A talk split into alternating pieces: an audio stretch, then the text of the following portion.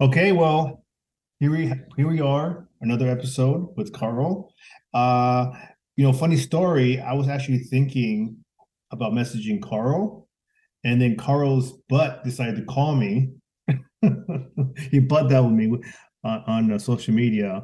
But um, yeah, it's been eight months since we last did an episode, and it, where we left off was uh, we did we did an episode on China Russia relations and um, eight months ago. So, and we left off. I think Carl, you uh, you said where uh, the PRC got founded. Yeah. Um, so so last time we basically covered the Sino-Russian and then later Sino-Soviet relationship from the beginning all the way till 1949, the end of Chinese Civil War and founding of the PRC. And it's a fundamental sea shift in the relationship between China and Soviet Union because now China is a communist country. Um, just prior to the Chinese Civil War, Soviet Union actually signed a whole series treaty with the Chinese government under Chiang Kai-shek, and that was a Sino-Soviet Friendship Treaty of 1946, which stipulated that um, Soviet Union will retain all uh, the former Tsarist Russian privileges in Manchuria, including um, joint holding of um, joint ownership of the China Eastern Railway that runs through Manchuria, as well as leasing the Port Arthur, or AKA um, the city of Dalian, on the tip of the Liaodong Peninsula at the very southern end of Manchuria as a Soviet naval base, you know, continue the the old the the old Russian tradition. And but once the Chinese Civil War is over, uh, China is now a brothers brotherly socialist nation. Uh, Soviet Union uh, representative uh, told the Chinese uh, delegate that now now that China is communist, the Soviet Union no longer has a need to maintain a military base in China. Uh, and so this starts a series of negotiations that ended in um, the transfer of ownership of China Eastern Railway from Soviet Union to China, and the Soviet Navy withdrawal from uh, from the city of Dalian. That was completed by 1955 uh, the, the city of Dalian was fully returned into to the sovereignty of of People's Republic of China. So this begins as the decade-long Sino-Soviet honeymoon period. 1950 is a is a Sino-Soviet uh, honeymoon period. Uh, the two sides cooperated on many fronts. Uh, for example, the Soviet in during the Chinese Civil War, uh, actually since 1944, Soviet had supported the Uyghur and Kazakh uh, communists in Xinjiang uh, to form their own separate government in, in the three district of northern Xinjiang. Uh, it was first called uh, Second East Turkestan uh, Republic, and then later they uh, they changed the name into the you know three district government and um, after the, the Chinese Civil War and the communist victory, the Uyghur and Kazakh communist led government in northern Xinjiang, they agreed to join together with Mao's government uh, to be part of the PRC. And, and so for the first time, uh, for the first time almost forever, you know, China enjoyed uh, peace on its northern frontier uh, from you know the the, the Sino-Soviet frontier stretched from uh, Amur River in northeast all the way into Central Asia. You know when Xinjiang where Xinjiang borders Kazakhstan, uh, Kyrgyzstan, uh, Tajikistan, etc.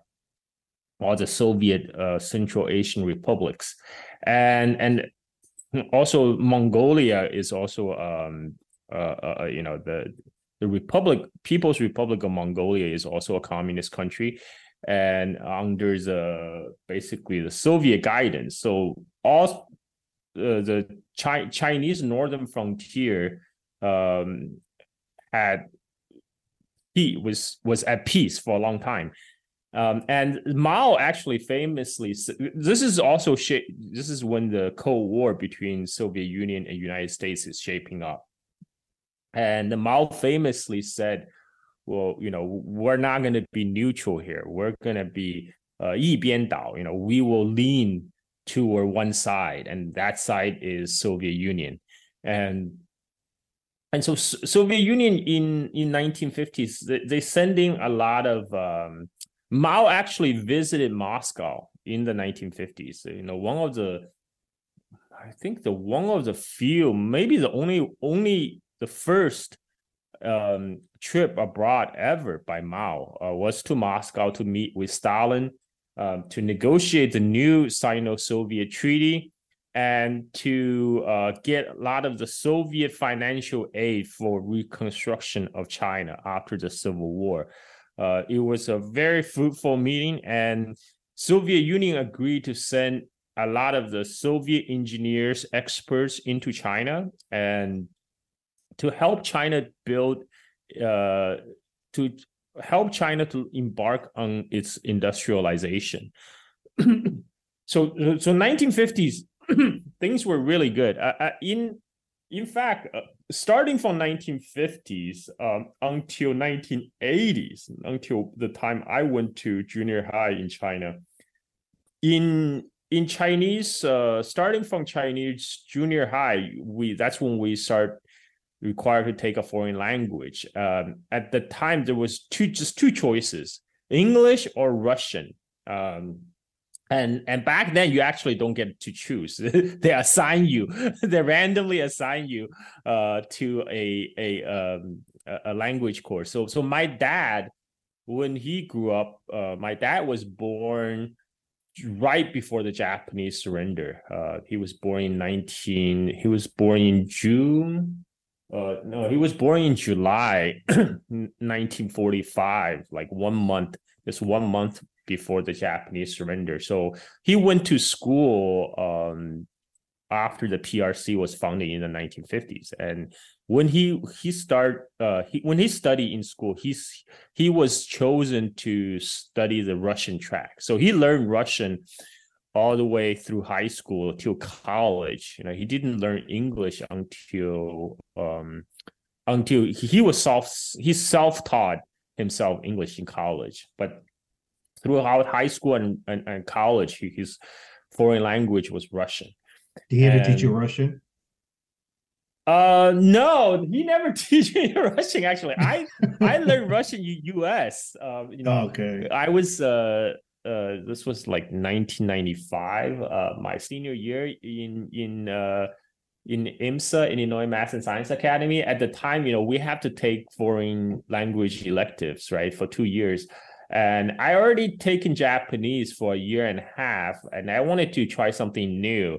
Um, at that time, I was pretty sure I'm going to be uh, following the engineering track. So I thought, you know, Japanese and German could be potentially useful for engineering career. So, uh, you know, I already learned Japanese. I'll I'll try German, and then I noticed my schedule course. You know, my the only course class I had I have in my senior year in in the morning is a German class, and the German class starts at eight o'clock a.m. and I realized, wait a minute, if I drop the German class, I will have no class in the morning, and then uh, then I realized the Russian class starts at 2 p.m. in the afternoon. so the choice was clear. and that's how I ended up uh, studying either a semester or, or, a year of Russian. But but right now I, I gave up uh, I gave back most of my Russian uh, language skill to my to my teacher Yulia. I, mm. I only know like very basic uh basic words. I know how to say uh, Yaznayu Ruski Yazik. I know Russian language. Mm. and uh, yeah, so I um so back to the Sino-Soviet yeah. Sorry, in the 1950s, and um, the, the the relationship was really good. Um, the, the Soviet Union sent a lot of um, financial aid um, as well as uh, military aid. Uh, you know, because you have to remember, um, soon after the PRC founded, uh, Korean War broke out. You know, in 19 June 1950, and um, uh, Stalin cabled Mao. You know, uh, uh, after especially after the U.S. intervention into the Korean Civil War uh, U.S. led the so-called UN forces uh, to land on Incheon and then uh, push across the 38th parallel into North Korea. And at that point, uh, Stalin cabled Mao and uh, expressing the wish that China would join the side of DPRK to push back the, the U.S. forces. And uh, so the, the deal is the Soviet Union will provide the military equipment and they will provide the Air Force air cover. Um, uh, it, it, it, didn't work out exactly because when uh, the Chinese People's Volunteer Army entered Korea, uh, you know, they, the Soviet supply, the Soviet equipment hasn't arrived yet. So in the first year, you know, they fought with the equipments from the Chinese Civil War, you know, captured American equipments from the nationalist forces and the the Jap the leftover Japanese weapon from uh, World War II arsenal. Um, and and and but but you know, Soviet Union did help equipped uh, the newly formed People's Liberation Army with uh, with new equipment, including um, heavy weapons like uh, the heavy weapons like tanks, etc., didn't get to you didn't get used in Korea, Korea but um, you know, Soviet did transfer technology, so so China's were able to um, have their own manufacturing lines, produce uh, tanks and airplanes and jet fighters based on the Soviet design. Um, you know, Soviet Union even provided nuclear uh, uh, nuclear physicists to assist in China's nuclear program uh, in the 1950s. So it was a full on cooperation between the two sides. Um, but the, the the the honeymoon period would last about 10 years from 19 from you know 19 basically from 1949 the founding of the PRC to the end of the decade um, what change though uh, is um, you know a lot of older folks like my my father's generation uh, they still remember like soviet experts that came to china in the 1950s um, you know helping china to build factories etc and there was a great deal of te- te- technolo- techno- technological transfer right? Um, soviet union helped China to build, design, and build the first bridge across the Yangtze River. Um, uh, help China build its uh, build up its heavy industry, its uh, defense industry, uh, industry, et cetera, et cetera, et cetera. In fact, in 1950, um, when Chiang Kai-shek's forces withdrew from mainland China, they still maintain a series of offshore island bases uh, from from the base in Zhoushan Island, which is just south of Shanghai, the KMT Air Force will continually bomb bomb the city of Shanghai well into uh, the spring of 1950. Uh, one particular case was uh, February 1950 was was pretty bad. The the, the KMT uh, air raid took out the power plants in Shanghai, you know, plunging the city into darkness. And so at that time, PRC did not have uh, its own air force, so they actually had to ask for help from Soviet Union. They they um, made a secret agreement to allow the Soviet Red Army Air Force to station themselves in Shanghai and to to defend Shanghai from the KMT air raid and this actually prompted this um, and the soviet also helped uh, china set up radar around shanghai so after that the U.S. advisor to Chiang Kai-shek, Charles Cooke, told told Chiang Kai-shek like, look, you you, you don't have the air superiority anymore around the um, area of Shanghai after the Soviet Air Air Force moved in, and your base in Zhoushan Island is now a liability. So so Chiang Kai-shek actually had to pull back uh, 120,000 troops from the Zhoushan Island to Taiwan because uh, because the intervention of the Soviet Union. And you know Shanghai was not bombed uh, after that. After after summer of 1950 you know Shanghai's sky was finally safe. And then those later those Soviet pilots would um, go to go to Korea, you know, participate in the Korean War, they would dress up in the uniforms of China Chinese uh, People's Volunteer Army. Uh, the, the the Soviet MiG fighters would be painted in the Chinese uh, People Liberation Army colors, and they will partic- participate in the secret air war in northern Korea. There's a whole area of North Korea that was called uh, MiG corridors. Uh, you know, like the and, and and the Soviet Union also helped to train the first generation of the Chinese Air Force pilots. Uh, you know, the, in the in the during the Korean War, um, and um, and but they the, the Soviet Air Force did most of the heavy lifting in the beginning stage of the war, uh, but they did not push across 38th parallel. They mostly stayed around the the border area between Soviet Union, North Korea, and and and China in a in a more defensive posture, and they did not cross 38th parallel to go to go into South Korea, and and so it was a full on cooperation, military, industrial, cultural. There was a lot of um, you know Russian fashion was in vogue in the 1950s. You know, like the at that time the you know the, the the it was fat the in Russia it was like the the kind of the color patterned uh it was uh, like a checker patterned uh clothes. It was the dress that was really popular. And so you know that was uh, the, the you know the the the, Chi- the Chinese youth back then in 1950s they looked to Soviet Union for fashion trends. And and there was a lot of cultural exchange. Chinese students were sent to Russia to study um, uh, in hope of bringing back knowledge, and that would change in in late 1950s after Stalin's death.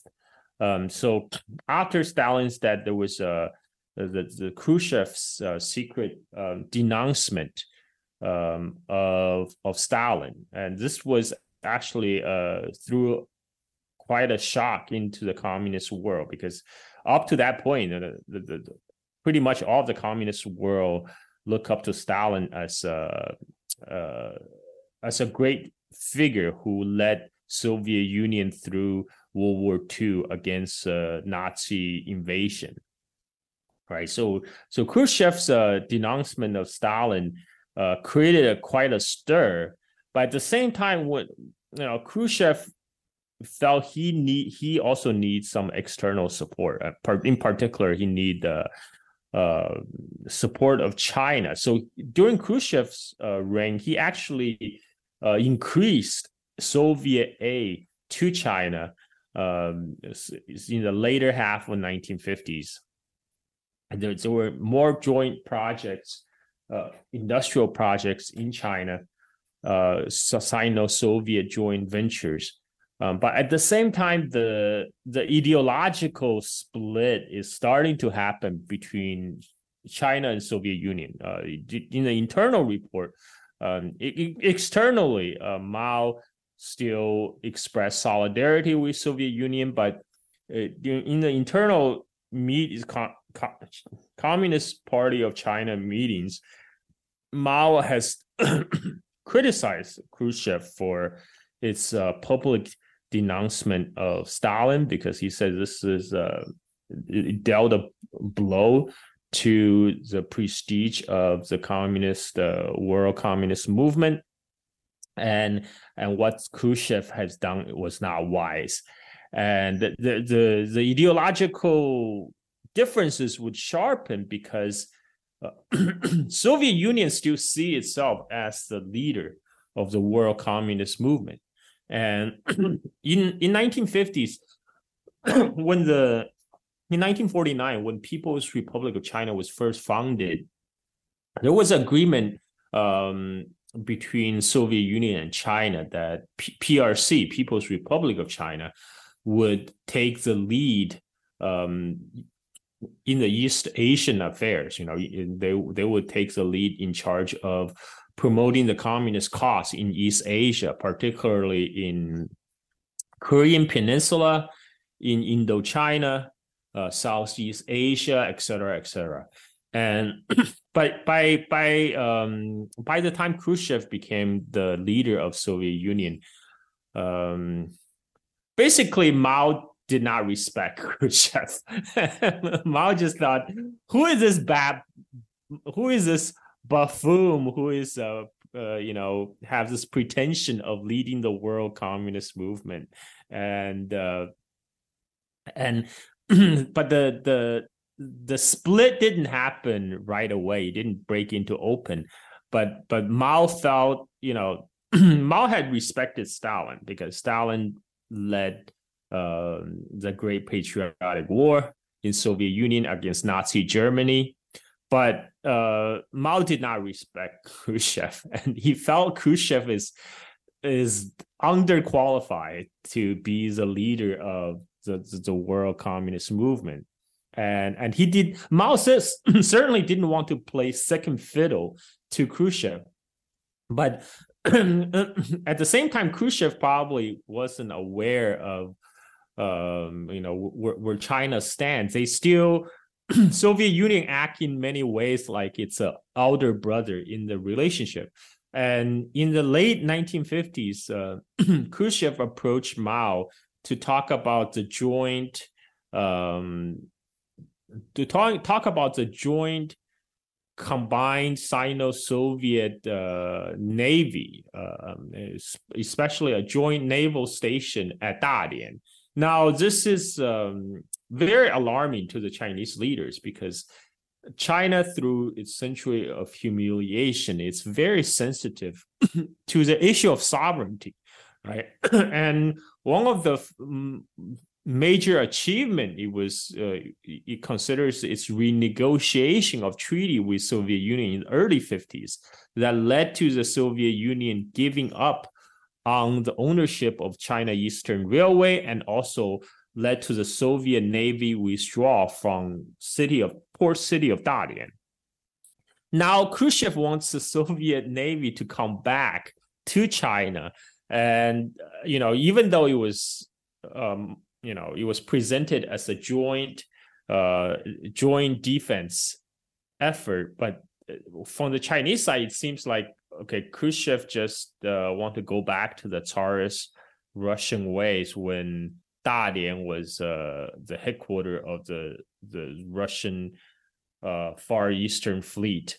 And uh, uh, mao was not on board with that. You know um, you know so and because uh, and this this also this is the beginning of this schism between um, between China and Soviet Union.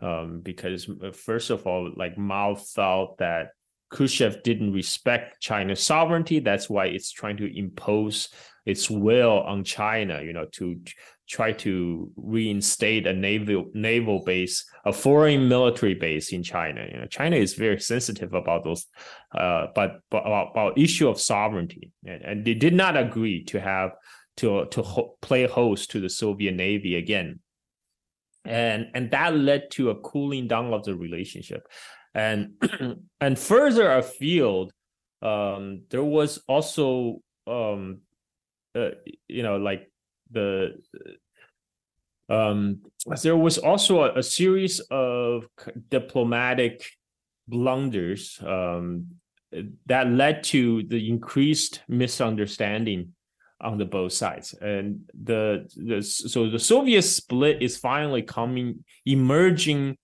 out of the private into open by early 1960s um, one one of the um, you know one one of the reason that prompted Mao to launch the Great Leap for Great Leap Forward in late 1950s is actually because Mao wanted to industrialize China quickly, so China would uh, no longer have to rely on the Soviet Union as the suppliers of heavy machinery and in, uh, industrial goods. And and you know, China, Mao felt that you know China needs to industrialize quickly to um, become its own power instead of a say like a client state or appendage of Soviet Union.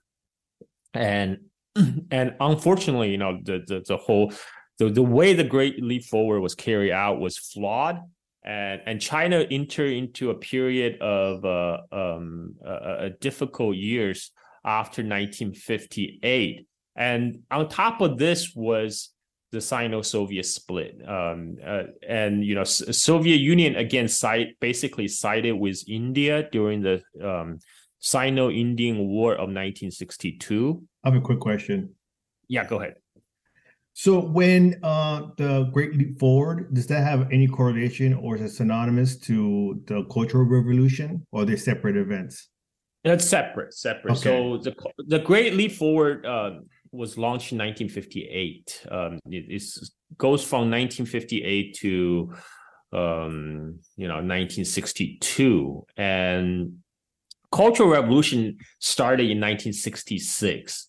So so so the, Great Leap Forward preceded the Cultural Revolution by a uh, period of eight years, and and it was it, it was a very difficult time in China. The you know there was uh, widespread famine. Uh, my my dad went to college in 1963. So even in 1963, he he remembered when he um he, he my my dad's hometown is in Haining, Zhejiang.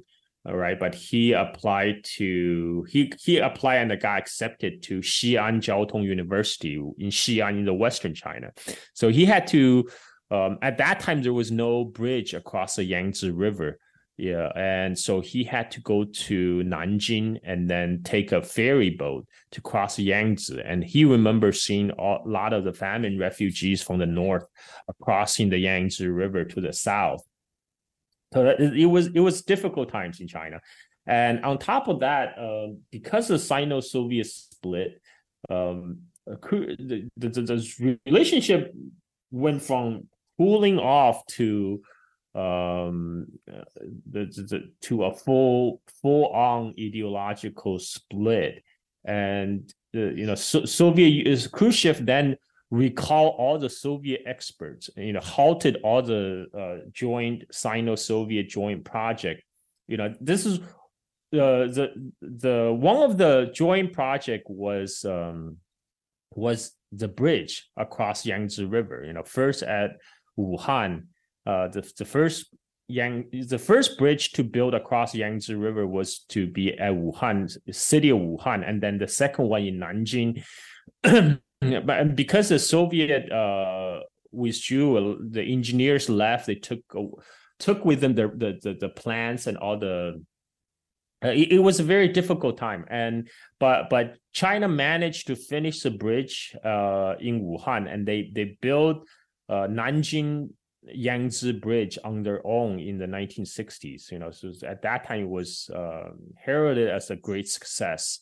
Um, and but but in 1963, when when dad my dad went to college, there was still no no bridge over the Yangtze in the in Nanjing, so he had to take a ferry boat, and and there was a at that time there was a it was very difficult period. Um, a lot of the pro- industrial project were abandoned, um, and uh, you know the the, the Sino-Soviet uh, joint nuclear program, of course, that went bunk. the Soviet nuclear uh, physicists they took their plans with them, um, so China had to rely on them uh, their its own indigenous talent to continue with nuclear program, which uh, did come to into fruition in 1964 and but it overall, it was a it was a very difficult time in China. It was uh, the, the aftermath of the the failed uh, Great Leap Forward,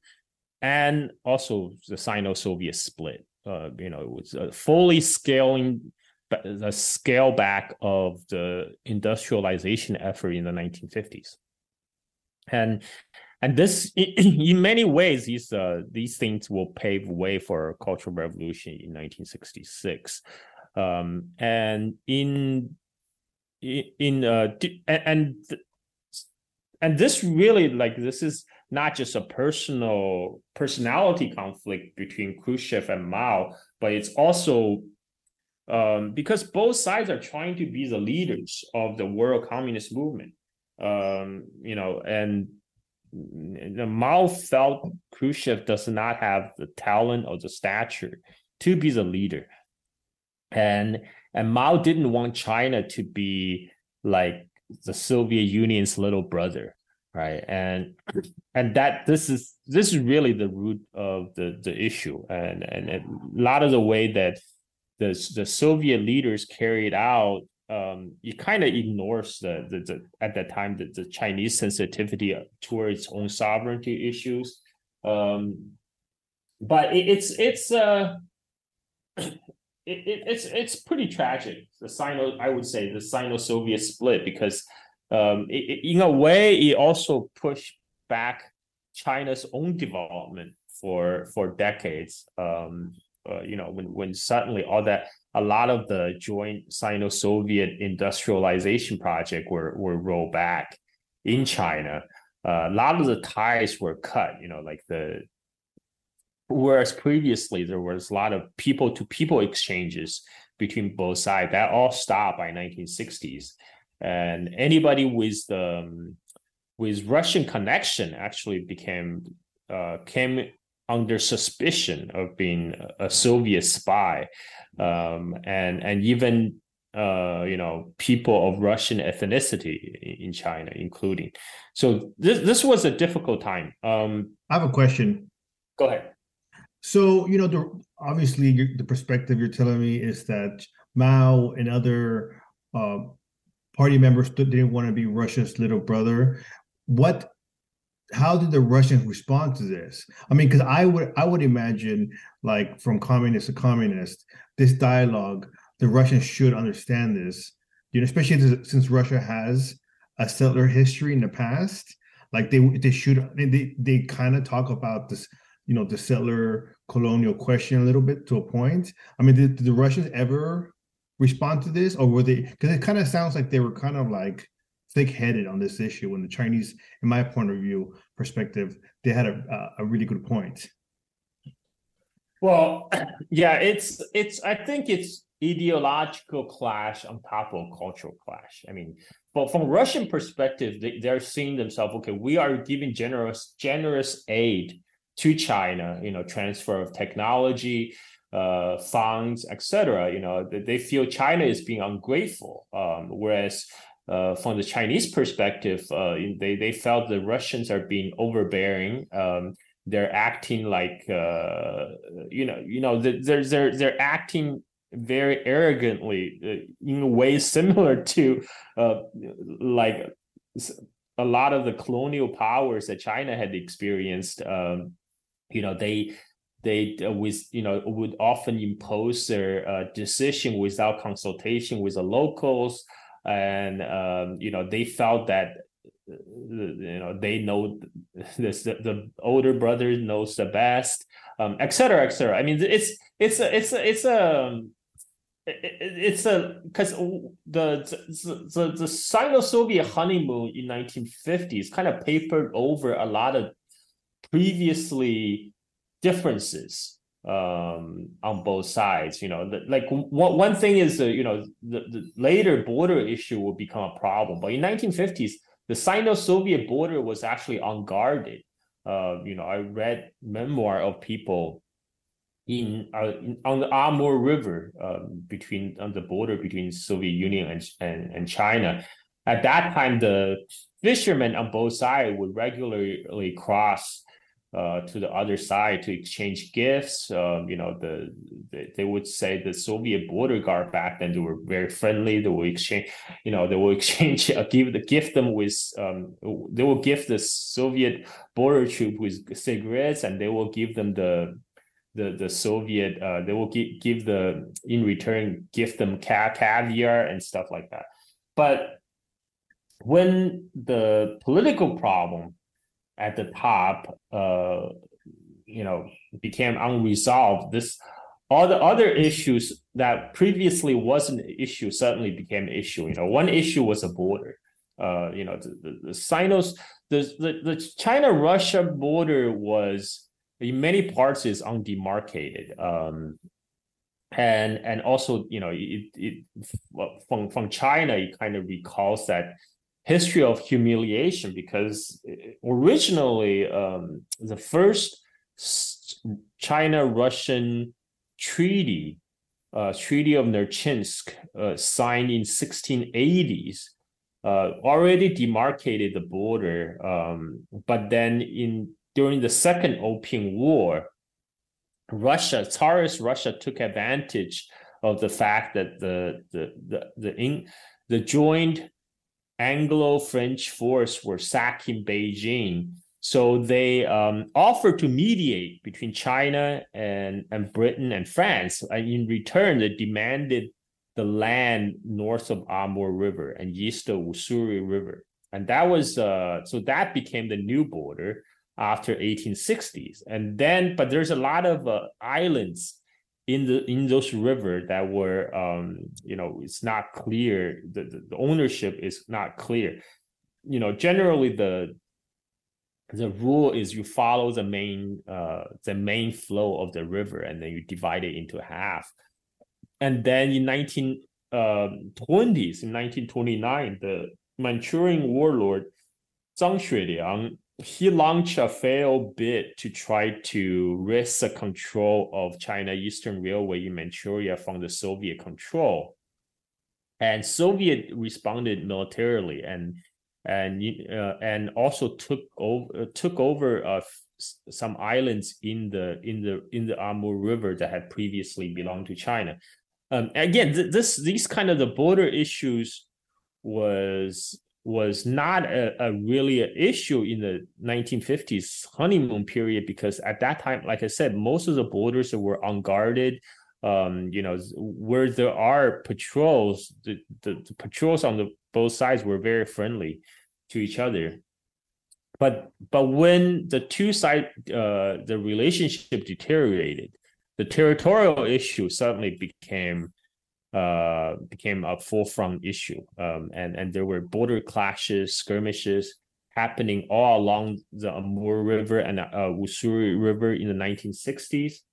And that culminated um, in the, the Sino-Soviet clash on the uh, on a Ussuri uh, River Islands um, in 1960 i think 1969 um, the the the the whereas previously the two the border con, uh, the border patrols from both sides will fight with fists and sticks uh, but but in 1969 was particularly serious because the, the uh, you know f- for the first time they were they were using heavy weapons. You know, russia actually um, soviet union actually deployed tanks um, and artillery and, and and china responded in kind. Uh, one soviet tank was sunk uh, you know, was uh, stuck in the in the ice in the Ussuri River. It was got towed back to Beijing uh, today it still sits in the Beijing Military Museum, and then and then China re, um, I forgot what what model was this. Was this T sixty two um, the the China reversed and reverse engineered the, the Soviet tanks. Um, so back in the 1950s, right, when I talk about there was a lot of um, joint project, a lot of the technological transfer. So, so China actually gained a license to produce a lot of the Soviet weapons, like the jet fighter, uh, from from tanks to artilleries to to jet fighters. and and the the result of the Sino-Soviet split is a, a stop of this flow of technology from uh, Soviet Union to China. So so China had to rely on its own talent to to innovate based on uh, the knowledge that gain the gleaned from working with the Soviets um, uh, uh prior and.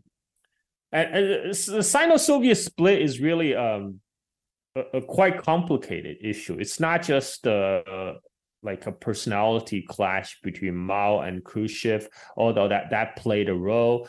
Um, it's also, you know, the, the, China's its own anxiety not to be subjugated to another foreign power, and and and, and you're you're correct. You know, uh, Soviet Union perhaps could could have been more attentive to these concerns, but that did not happen. Uh, you know, from, from the Soviet perspective, it felt like it was very generous to toward China. And China is just being ungrateful. And the reason I say just, that, sorry, can I say something? Go ahead. The reason I say that is because you're right. You know, you're right. Thinking about you know uh, the colonization colonization of China, and also the the Russian history of pushing eastward and colonizing, you know, um, all the way to Alaska, right? And I know I spoke to some Alaska natives and they saw Russians as colonizers, you know. So I mean, and hearing all this to me, it does sound like Russian arrogance. I know the Russians also had ties to Europe. Some of the royalty uh, were, you know, uh, related to other ro- royalty in Europe. So I think you know China was. I should. I mean, if I were China, I would have been uh, felt the same way. I just think that the Russians, uh, you know, they fucked up by by not listening to the Chinese, and ultimately the the Marxist project. I mean, obviously the China the, the Chinese model last is lasting longer than the Soviet Union. So, yeah, yeah. I mean, I mean, even d- during Soviet Union, like Russian chauvinism is still a thing, right? I mean, like Stalin wrote about it. the, the, the, the, Russian communist leaders have have warned about, uh, you know, the the you know the chauvinism uh, issue, but but it still existed, and it, it, did come across in the deal they're dealing with, um, like the Asian people, uh, including Chinese, and and and sometimes that that might felt grating to you know especially uh, the Chinese who had to deal with uh, the different overbearing foreign powers on its own territory and and and um, it, that historical memory combined with um, kind of the ideological differences that was developing between Soviet Union and China at the time um, and and, and because Mao wanted to um you know Mao felt that this was a time to continually push for revolution especially in the in the third world countries in um he felt that the time is ripe in the kind of anti-colonial national liberation movement uh, following World War II to to to follow through to push through the the, the communist uh, movement. Whereas uh, Khrushchev at uh, in in late 50s early 60s he's trying to reach a detente with the west so they can concentrate on developing soviet union you know socialism in one country um, uh, that you know that that's one area of the conflict because for for for mao mao's priority was liberation of Taiwan, right? And also supporting the communist movement in rest of East Asia and Southeast Asia. Whereas uh, whereas, whereas Khrushchev thought uh, now maybe uh, we can sit down and talk with uh, you know U.S. and NATO and uh, and reach reach reach a detente, um, and, and that's that Mao saw that was kind of a betrayal of the the the, the Chinese uh, national liberation because they you know Taiwan at that time was basically under the U.S. occupation and and the Mao felt that that Khrushchev was ready to give up the struggle and uh, you know to to put a hold on the on, on supporting the the worldwide communist movement. And, and there there's a whole wide uh, range of ideological differences that was emerging at the time, and on overlaying those ideological uh, differences is also the, the Chinese anxiety not to be uh, yeah. be like a Soviet appendage, like a Soviet client, um, and and and and it's it's very it's unfortunate because I think uh, you know the the, the Sino-Soviet split did bring a lot of hardship to China. It uh, held back the Chinese industrial uh, development for decades, and and uh, and and then uh, you know as we said the in 1969, uh, all the issues that formerly weren't issue now became a big issue, like the issue of the border. Um, and when the when the armed conflict broke out on the Ussuri River in 1969, uh, what over uh, what Chi- Chinese called Zhenbao Dao, the Treasure Island, and the the, the Russian called the uh, uh the Bolshoi Damansky Island, and and it was a serious military confrontation. And uh, Rush Soviet Union was caught by surprise. And so they then um, they they did a they they thought of payback. So they staged another um, uh, skirmish on the on the border between uh, Xinjiang and Kazakhstan. And so throughout 69 early 70s the the tensions were were continually escalating. Uh, you know, it, the, the the split happened to the point where at one point the Soviet diplomat approached the United States and offered to do a joint strike on the Chinese nuclear installation, and this this was how serious the the the, the Sino-Soviet split had became, um, and and and which allowed U.S. to saw uh, to to exploit uh, this this you know they saw saw uh, this opportunity to leverage the split um, for for the U.S.'s own strategic interests, and this is when Nixon and Kissinger decided to play the China card um, when they saw the Sino-Soviet split broke out in the open. That led to the ping pong diplomacy between U.S. and China and the Nixon visit to China in the 1970 71 or 72 um, it, it, actually very closely um, just few years after the Sino-Soviet uh, split became uh, open military confrontation in 1969 and that led to the the Sino-American uh, reapproach uh, and and the Nixon visit to China, because uh, the the U.S. decision maker then was uh, they wanted to play the China card against the Soviet Union. Uh, you know, be, at that time the the focus of NATO is still Europe, right? They're still planning to fight a huge conventional World War II style battle in Europe against the Soviet Red Army. But it, they thought, okay, if we can ally with China, then you know then then Soviet Union will face a two front war. You, you, its soft underbelly will be exposed. You know all the the, the long line of um, Sino-Soviet borders. So during the Cold War, um, after the Sino-Soviet split, Soviet Union actually stationed a nearly one million man arms Red Army all along the Sino-Soviet and Sino-Mongolian border because uh, Soviet Union also had a defense treaty with uh, People's Republic of Mongolia.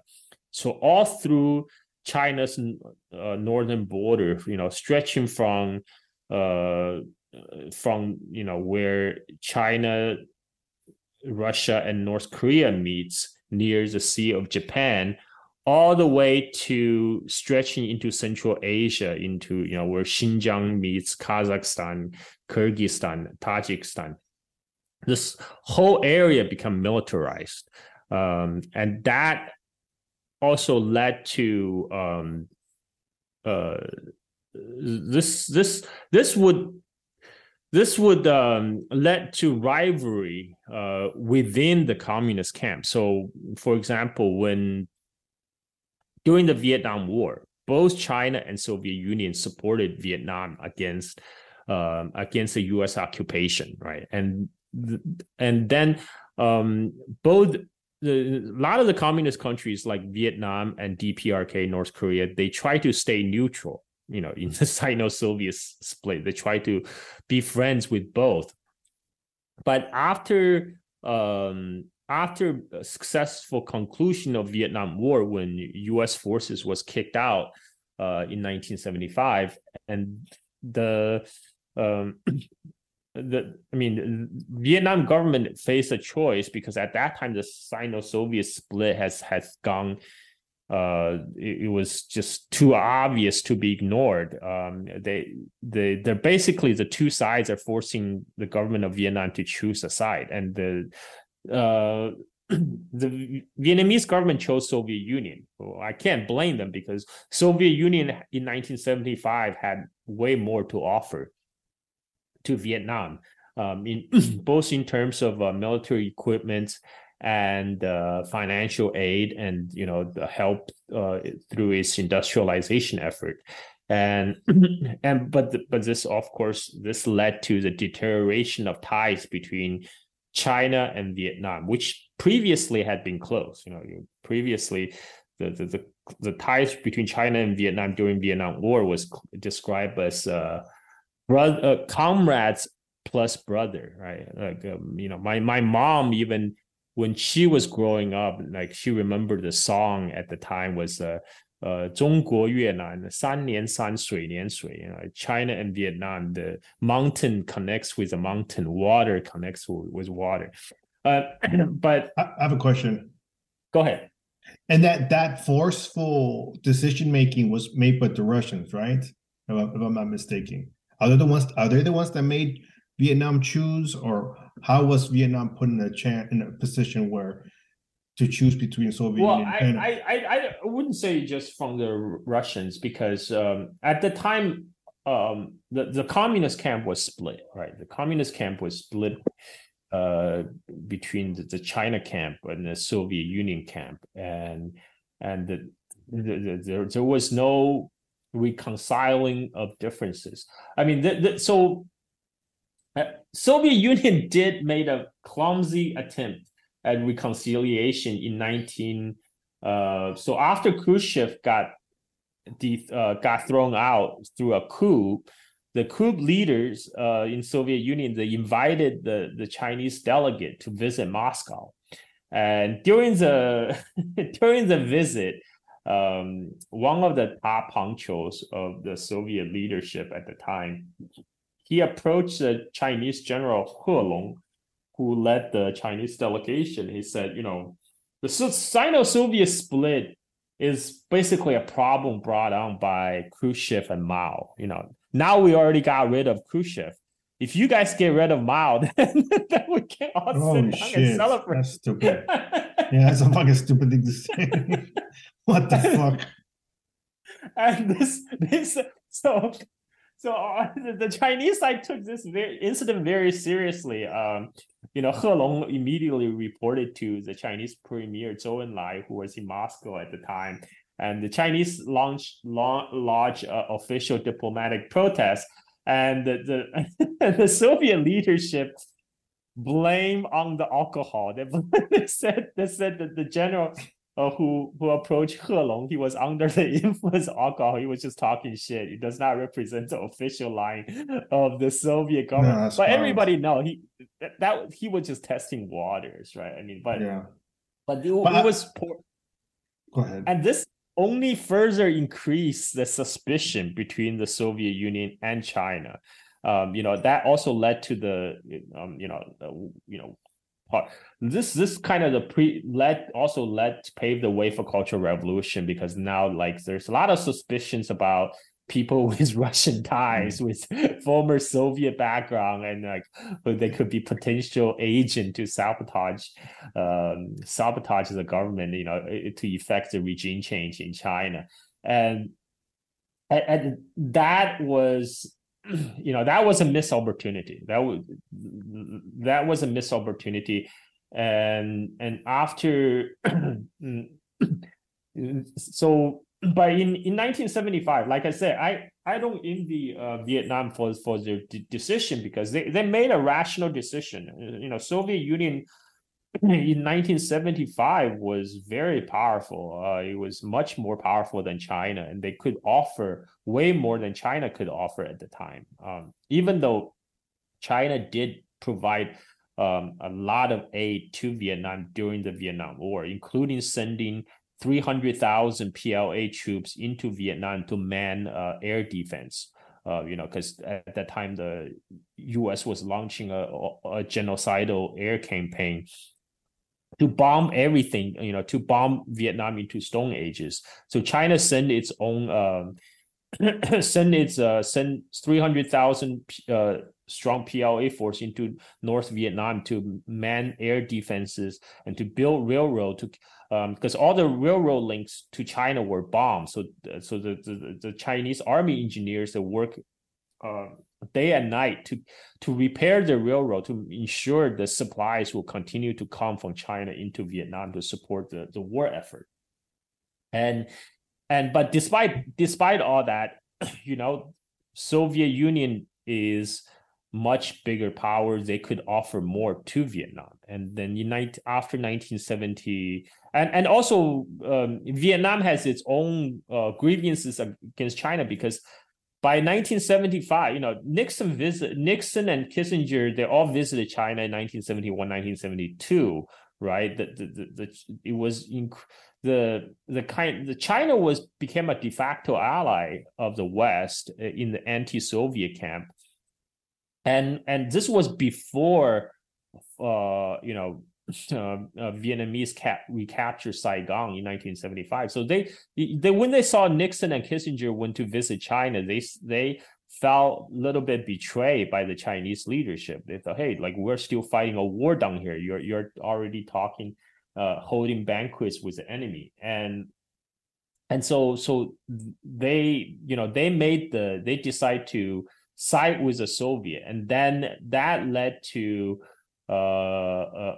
China to support um you know you know then there's a the, the, the split then there's a split between Vietnam and Khmer Rouge in Cambodia. You know Vietnam Vietnam previously they put Cam, uh, Vietnam put Khmer Rouge in power in Cambodia. You know pretty much it was a military power of Viet Cong um, Vietnamese uh, armed forces that overthrow the Cambodian right wing dictatorship and put the Khmer Rouge in power. But the the Khmer Rouge they had their own um, they had their own grievances against Vietnam because uh, for historical reasons there's there's there's clash of um, Cambodian nationalism and the Vietnamese, Vietnamese nationalism. And the Cambodia then uh, they came to China seeking support. You know, so after Vietnam's um, decide to side with Soviet Union. So this is why why China sided with with Cambodia, and that further led to the 1979 um, uh, uh, Sino-Vietnamese War of 1979. Um, and and the background of the war between China and Vietnam in 1979 is really about Soviet Union. It's really about Vietnam siding with the with the Soviet Union, and and China was feeling it was being surrounded by you know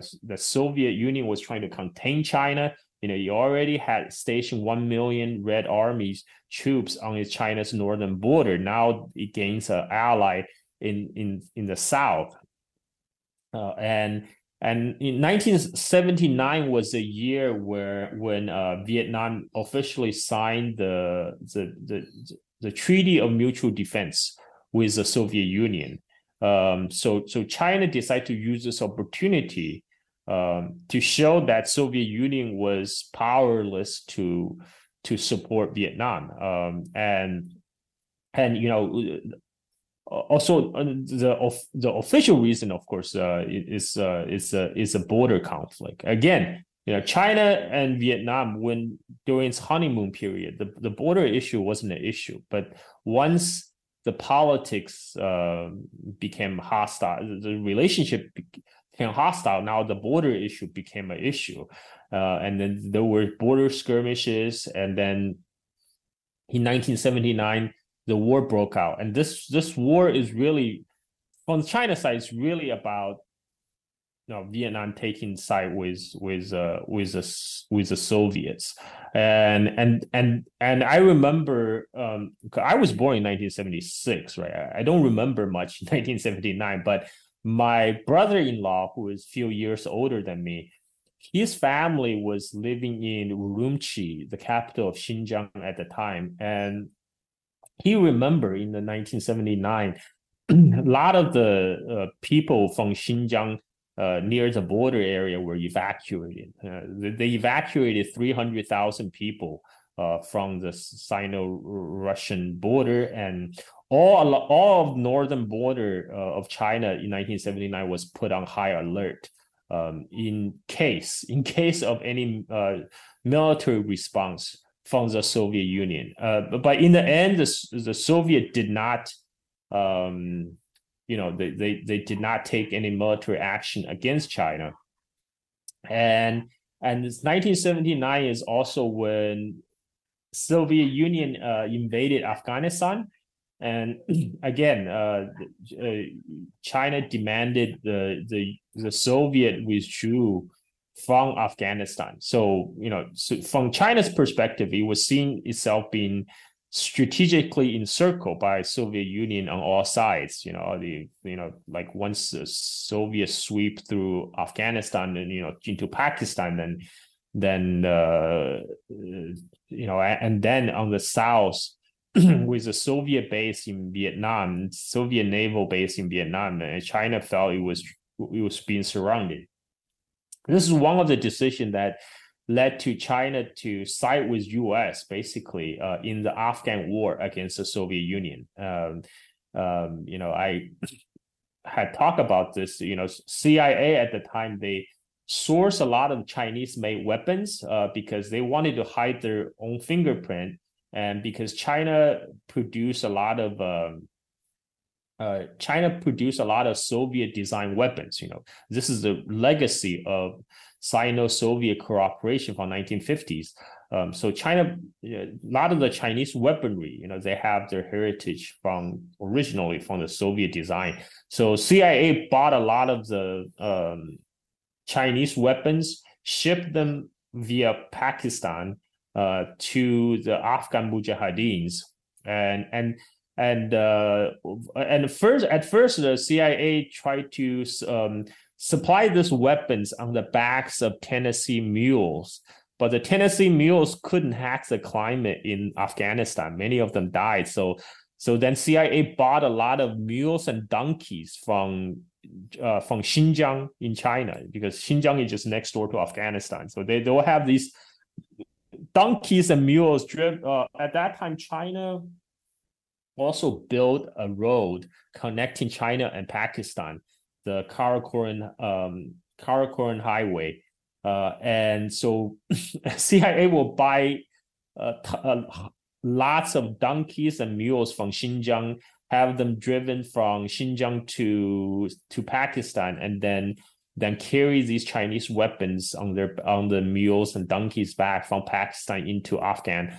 Af- Afghanistan to support the Afghan Mujahideens. Um, and this CIA actually maintained a listening station in Xinjiang in the 1980s. That's what that's how crazy it was back then. Uh, the listening station's uh, main uh, objective was to uh, spy on the Soviet nuclear tests in Central Asia in Kazakhstan next door, and and uh, that was that was late 1970s and 1980s um, and and what so the, the, the thing is by 1985 by the time i went to elementary school the the tension already started to dial back. Because i remember um you know i would reuse the notebook that's used by my sister. My sister is four years older than me. And had sometimes on the back of the notebook you will have the quotes and and some memorable quotes and stuff. And one of the quotes on the back of the my sister's old notebook, I remember, uh, it, it says, you know, we we resolutely against the the Soviet uh, social imperialism, uh, uh, you know, blah blah blah. In 1985, I already felt that those kind of language was really archaic and strident. Uh, because in 1985, the relationship started to warm up. Um, and then in 1989, uh, so so at that, China, Deng Xiaoping under China made uh, listed a group of conditions for normalization of ties between China and Soviet Union. Uh, it's uh, pullback of the 1 million Red Army troops from the Chinese border. Uh, Soviet withdrew from um, from Afghanistan Soviet uh, uh, Vietnam withdrew from Cambodia, and and that happened by 1989. Uh, by 1989, the Soviet withdrew from Afghanistan. Um, Gorbachev also ordered uh, the Soviet troops withdrew from the Chinese border, um, and uh, Viet, Viet, Vietnamese troops withdrew from Cambodia, and then in 1989, in the summer of 1989, Gorbachev visited uh, visited China. In um, this this was the time. This was really the, the the point of the end of the Sino-Soviet split. Um, when when Gorbachev came to China, that was that was the beginning of the normalization of ties between China and Soviet Union. By then, it was a done deal. It was uh, the Sino-Soviet split was over by 1989.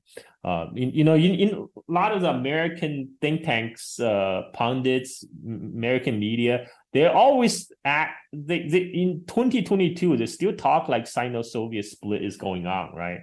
But you know, then again, you know, a lot of the American perception of China is still stuck in 19th century or the early 20th century. So I, it's not surprising that they they think uh, a, a geopolitical situation in 1970 is still continuing. But the Sino-Soviet split officially ended in 1989 when Gorbachev visited China. You know, because by then all the Deng Xiaoping's condition for precondition for talks have all been uh, achieved. You know, the troops pull back from the from the Chinese borders, Soviet withdrew from Afghanistan, Vietnam withdrew from Cambodia, and and and but the the the the, the tie actually got better even before 1989 because I remember starting from 1986, starting from 87 and 88, I'm starting to see Soviet movies on CCTV on, on the Chinese state media uh, uh, uh TV networks, you know, because it, because back then, you know, the the importation of the Soviet cultural product pretty much all stopped by 1960 after the Sino-Soviet split. You know, in the early 80s, we we would have films from uh, friendly communist countries like Yugos- Yugoslavia. You know, Yugoslavia films and and uh, TV series from Yugoslavia were really popular in the early 80s. But then by mid 80s, we start seeing Soviet films uh, being showing for the first time again in China. You know, I remember seeing War and Peace.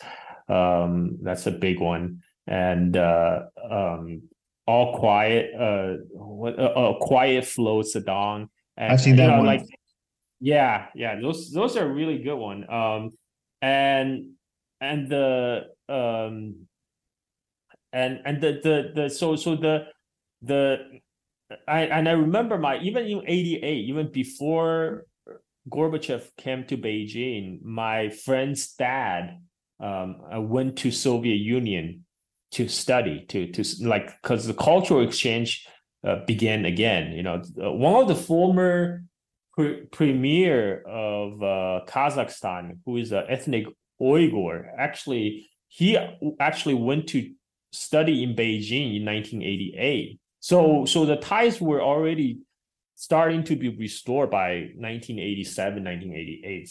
When when Gorbachev came to Beijing to meet Deng Xiaoping in 1989, that was just sealing the deal, you know, officially signaling the end of the Sino-Soviet split. Um, and, and, from then on, the relationship ha- has been surprisingly good because, um, you know, because the you know there's no the Cold War is over. Uh, Cold War is over effectively by 1989. Um, Soviet Union itself will collapse in 1992, and after the, the, the collapse of Soviet Union, um, th- that actually alarmed the, the Chinese leadership because they they saw, you know, kind of the catastrophe that was happening in the post-Soviet space, and um, ever since collapse of Soviet Union, you know, the Chinese leadership use that as a, as an example not to emulate. You know, they vow, you know, they there's a similar the, the kind of the regime collapse would not happen in China. Um, you know, Xi Jinping actually specifically referred to that in his in his talks that that China should not repeat the footsteps of the Soviet Union and and the uh, but but the, the the the the whole geopolitical scene changed after uh, after the fall of Berlin Wall, uh, end of Cold War, and collapse of the Soviet Union because uh, you know U.S. is always perpetually looking for an enemy. You know, in the 1980s, 1980 so if 1950s was a Sino-Soviet honeymoon, 1980s was a Sino-American honeymoon, you know, because U.S. needed China to balance the Soviet Union. But once the Soviet Union is gone, you know, China Pentagon is starting to hyping up the China threat because now they need, they need to justify the trillion dollar budget, and and that's in the early '90s when I started seeing a lot of articles um, from different think tanks. Uh, talking about China threat, China threat. Um, even though even though back in 1990s, you know, China was nowhere near as, as powerful as it is today. Uh, it was still relatively a poor place. But you know, Pentagon already starting talk talk about talking up the China threat because they want to continue.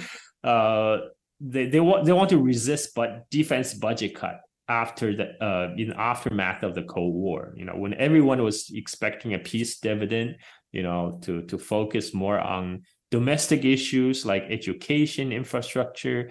Uh, but you know, Pentagon still wanted its money, so that's when they start to hyping up China threat. Uh, but but the, the in the on the other side, between the relationship between China, Soviet Union, and later China and Russia continue to improve because there's no more uh, ideological uh, there's no more ideological uh, reason for the split anymore. The the, the, the relationship be, uh, became a more practical geopolitical alignment because uh, after nine in the in the 90s um, you know even after the collapse of soviet union us took the opportunity to expand NATO eastward, and this this was deeply resented by uh, by the Russian leadership, and they they thought they tried to balance the the the U.S. hyperpower by forming um, an alternative pole of power. This is when uh, I think it was when Primakov uh, was a premier. He proposed that Russia, China, and India should get together um, to balance out Washington, right? But this it, didn't quite work out because uh, while Russia is on friendly terms with China, both China and India, India and China had some issues to, to remain resolved. they have their own border issue to work out. Um, but one of the significant improvement in China Russia tie happened in 2000s, uh, late 90s, 2000 under Jiang Zemin. So Jiang Zemin finally uh, they negotiated a tre- a border treaty with Russia to fully demarcate the the formerly disputed border. So by 2004, there's no more territorial dispute between China and Russia. All the border has been settled. Um, several islands in the Amur River and Ussuri River that was fought over during 1960s. Uh, the Soviet Union have returned and was fought over between Soviet Union and China.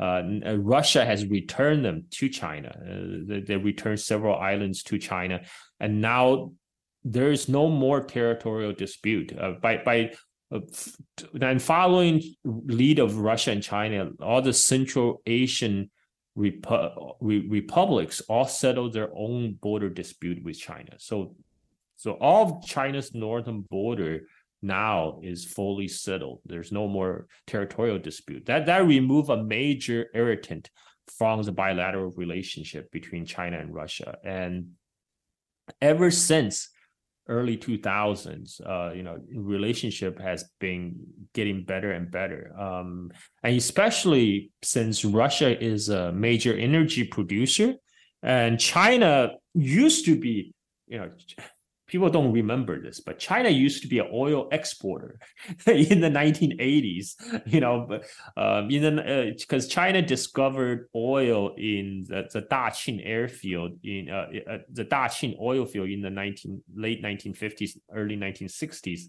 and since then, because uh, China was still a largely agricultural country. You know, China would in 1970s, China would export crude oil to Japan and import chemical fertilizers because China back then didn't have the petrochemical plants to refine crude oil into uh, into petrochemicals, into into chemical fertilizers, and and so China would export raw material, you know, uh, uh, different different ore to and oil to Japan and receive finished goods you know like any uh, former colony. And and but through china's own open and reform you know by by uh 90s and early 2000 china uh, china finally industrialized and it changed overnight from an oil oil exporter to an oil importer.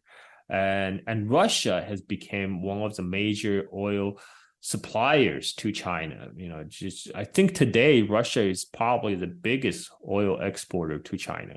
Um, it's, it's Russia, Saudi Arabia, Iraq in that order. I think I believe, and and to, so today China Russia ties is actually at its most stable for a long time because both sides are now basing uh, their bilateral relationship on, upon mutual interest.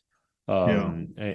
You know, because uh, you know, in United States, a lot of people still talk Russia as kind of continuation of Soviet Union, but that's not true. You know, Russia is not a communist country. Yeah. it hasn't been a communist country for for a long time since 1992. That was like what 30 years ago. I think there. Uh, I just want to say this like that. Isn't there the Shanghai Cooperation Organization, which China and Russia are a part of?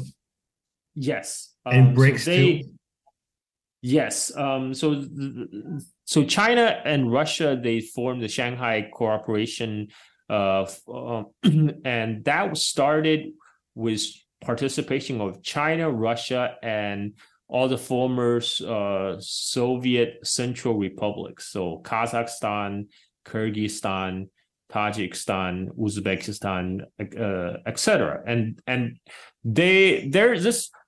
It's it's very interesting because um, people initially thought this is going to be some kind of a like a military alliance, military bloc like NATO, but in fact, it's uh, it, it's it's China and Russia play a very interesting complementary role uh, in this arena because in particular in Central Asia, Russia is still providing the security. Uh, you know, when there was a coup uh, political instability in Kazakhstan recently, you know, Russian sending troops at the request of Kazakhstan government. And, uh, you know, Russia continuing to do that in other places as well, like Kyrgyzstan, Tajikistan. And, and, and China do not send its troops abroad. You know, rarely send its troops abroad. And uh, what China does is use leveraging its uh, economic power. It provides financial aid, um, uh, finance infrastructure projects, mm-hmm. and and this in this way, China and Russia uh, partnership work out um, perfectly. You know, they're complementary to each other. They don't step on each other's toes. Mm-hmm. Um, the, the same thing happened in Syrian war, right? Russia directly intervened militarily. Um, China provides support both diplomatically through the UN Security Council, but also through financial aid to the Syrian government. Um, so, so this is how the two sides work. Uh, you know, it, it, it works quite differently from kind of the traditional military alliance like NATO that, that the West understands.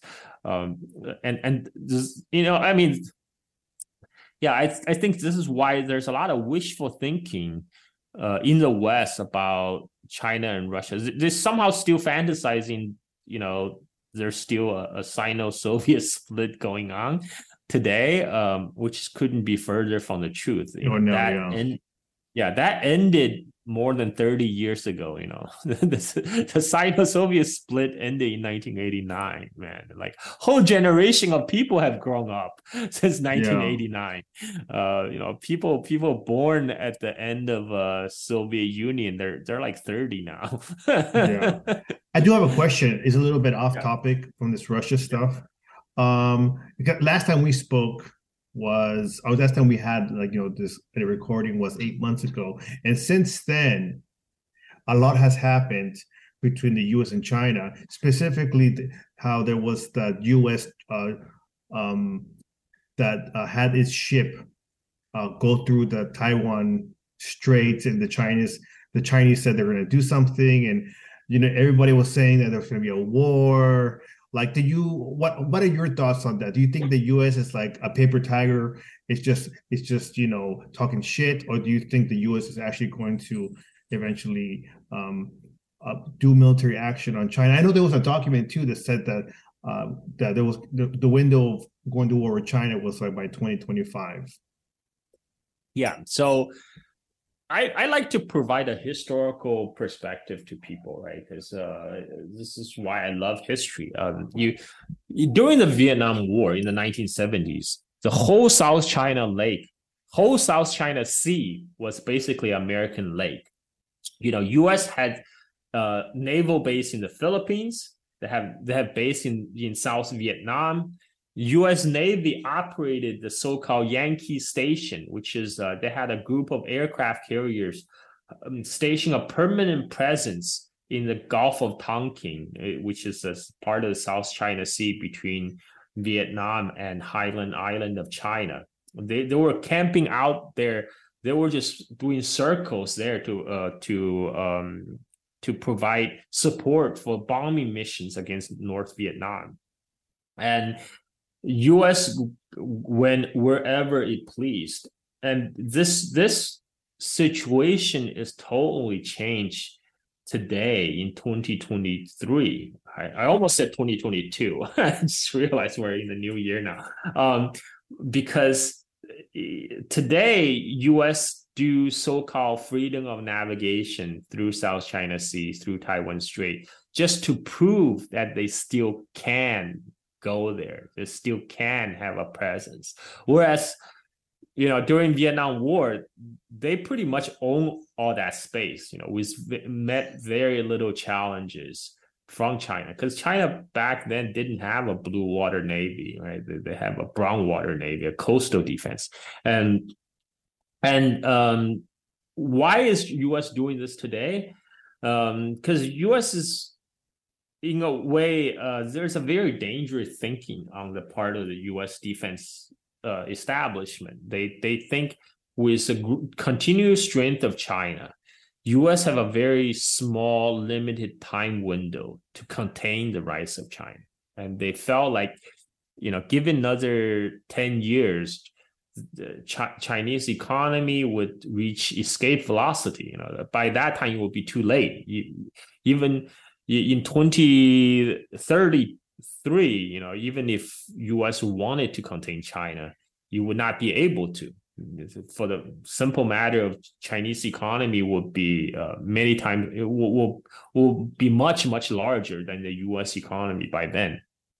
So the idea is today, while U.S. still enjoy overwhelming military advantage, at least on paper, um, to leverage all this U.S. military asset uh, to force China into sort of a confront some some kind of confrontation that will set back China's rise.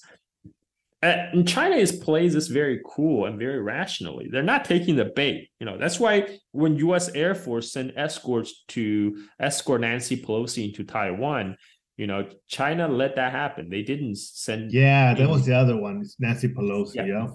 Yeah, yeah, they didn't. They didn't shoot down Nancy Pelosi's plane, right? They uh, China didn't This does not take the bait uh, to, to, because China knows the time is on its side. As long as Chinese economy continue to grow, uh, you know, the relative of strength of China vis-a-vis United States, you know, is continue to widen. The, the, the, China does not need to do something now, unlike the Pentagon thinking. You know, Pentagon felt it has to do something now because it feels like in the future uh, China will be too big to contain. Whereas China knows, you know, time is on its side. There's no hurry.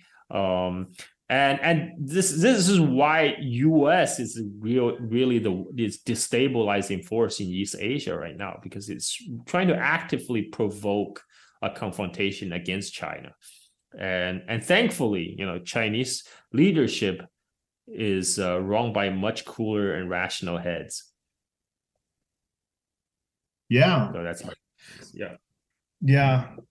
So I know I know everybody was beating the war drums on social media, like, oh, China and US we're gonna go to war and blah blah blah.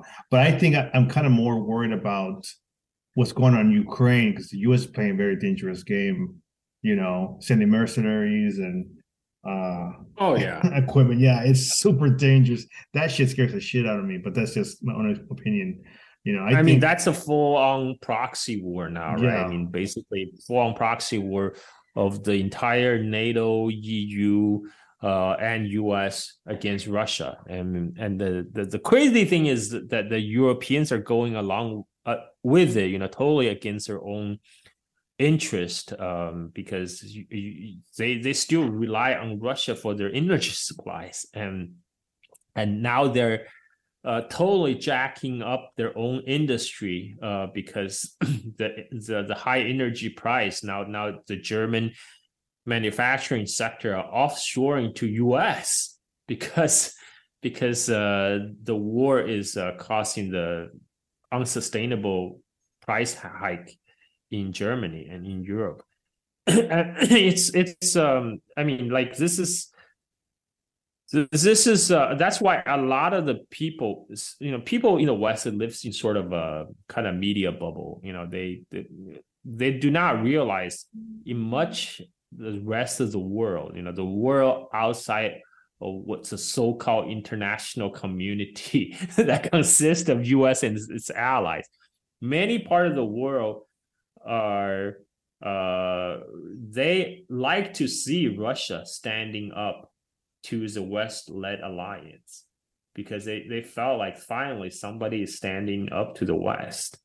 And and and and this is this is something that that people who grow up, you know, brainwashed by the Western media propaganda fail to understand is like a lot of people in in Asia, Africa, Latin America, they would like to see the Western humbled, the West humbled by by Russia, you know, in Ukraine, and and this, yeah, I, and I think it's happening now.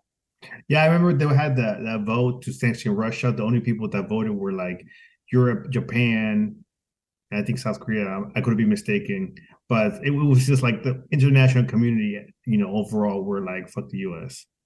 So yeah. it shows you that times are changing. And I agree. Even even in Latin America, Colombia voted in a left wing president. Brazil oh. voted in a, left wing president. It's it's changing. The the U.S. hegemony is going to just going. It's just to me.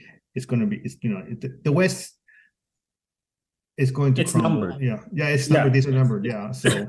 That, I mean that this is why that's that's also the I think that the deep anxiety felt by the U.S. elite. You know, they somehow they know their days are numbered.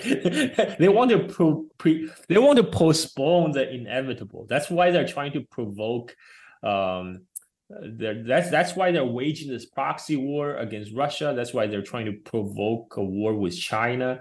They want to. They're just basically lashing out to preserve their uh, station in the world, to preserve their hegemony. You know, at the risk of dragging everybody and the entire world down with them. But yeah, I, that, I, go ahead. Sorry. Go ahead. No, go ahead. I, I feel like the U.S. going to war with, with China is like not even possible. I mean, like the logistics of it is just like it has to go across the ocean, right? Um, I mean, it has its allies, Japan and South Korea, but they, you know, we. It to me, it just seems like even it would be in their worst interest to go against China, right? Um, but and I think it's I mean, like I think U.S. is just flexing, but I, I, don't think it's going to bite. Everybody says the U.S. wants to bite, but I, I don't know, man.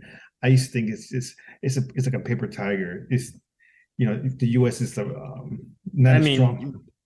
I mean, right now China hasn't lifted a finger, and you have F thirty five dropping like flies. So yeah. it's like that meme. The, the, CIA uncovered the plot, the Chinese plot to sit back and watch aggressively as U.S. declines and fall apart yeah. on its own. yeah. So that's well, where we are. Yeah. Well, thank you again. Don't don't log off when I stop recording, but thank you again, Carl, for coming on.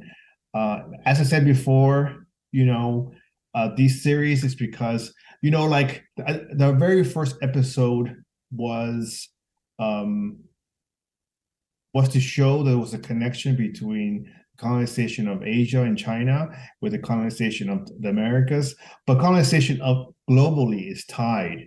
And so when we have China, which I think is a decolonial. They decolonize from like the colonial, you know, uh, people in that country. It's a beacon for the world, right? To see what a, a country with its own people can can can achieve. And I think um, people should realize the history of China. And I, wanted I wanted to have you have you back on for other episodes, you know, for because I have other topics I want to talk to you about about in China. But I think people need to realize that uh, like there's a lot of propaganda, especially now, especially this last year, against China. And I, I always tell people, always tell them to go to your um, first go to your podcast, the uh, Silk and Steel podcast, right?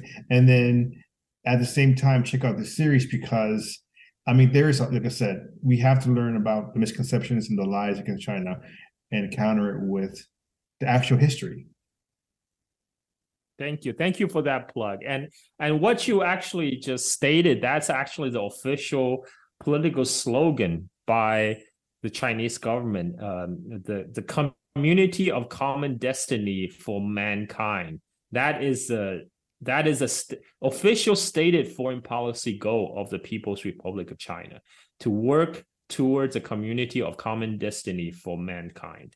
So so th- there you go. We you know hope we are indeed all connected and and we actually need uh, in this time of the day to work together to make sure you know all of us all the humanity across the globe will still have a future. Um you know not being not being destroyed in a senseless nuclear war. Yeah i agree Okay, well, I'm gonna, I'm gonna stop recording right now. Thank you for coming.